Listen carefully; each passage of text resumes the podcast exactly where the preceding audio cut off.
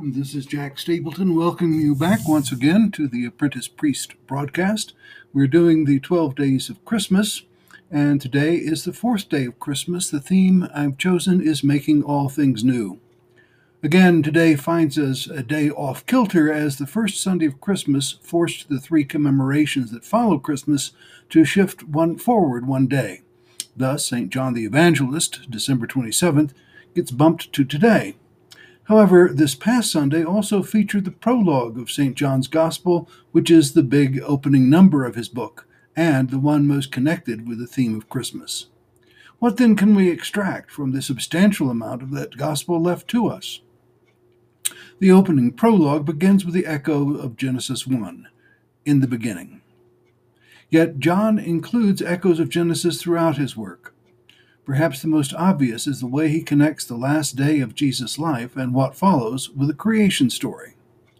On Friday, the day on which humankind appears, Jesus is brought before the crowds in a mockery of kingship wearing a purple robe and a crown. The purple robe contrasts with the wounds Jesus has received in beatings by the Roman soldiers, and the crown is of thorns. Pilate then presents the hope of Adam with two dismissive words Ecce homo, behold the man. On the same day of the week that Adam appeared, the second Adam is put to death, an ignominious end to the divine experiment.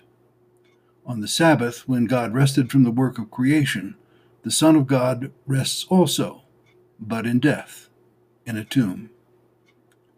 Jesus is raised from death on the third day, but the third day is a Sunday the first day of the week, the day creation began. This is resurrection, not resuscitation. It is a new kind of life, not the old life extended. It is creation anew. The birth of Jesus is the beginning of the end of the futility to which the original creation was subject. It is also the foundation of the new creation, built of the same created stuff from the creatio ex nihilo, but is now a creatio ex vetere. The life force of the original creation is transfigured. What was psychikos, powered by natural force, has become pneumaticos, powered by the Spirit of God. It's one heck of a Christmas miracle.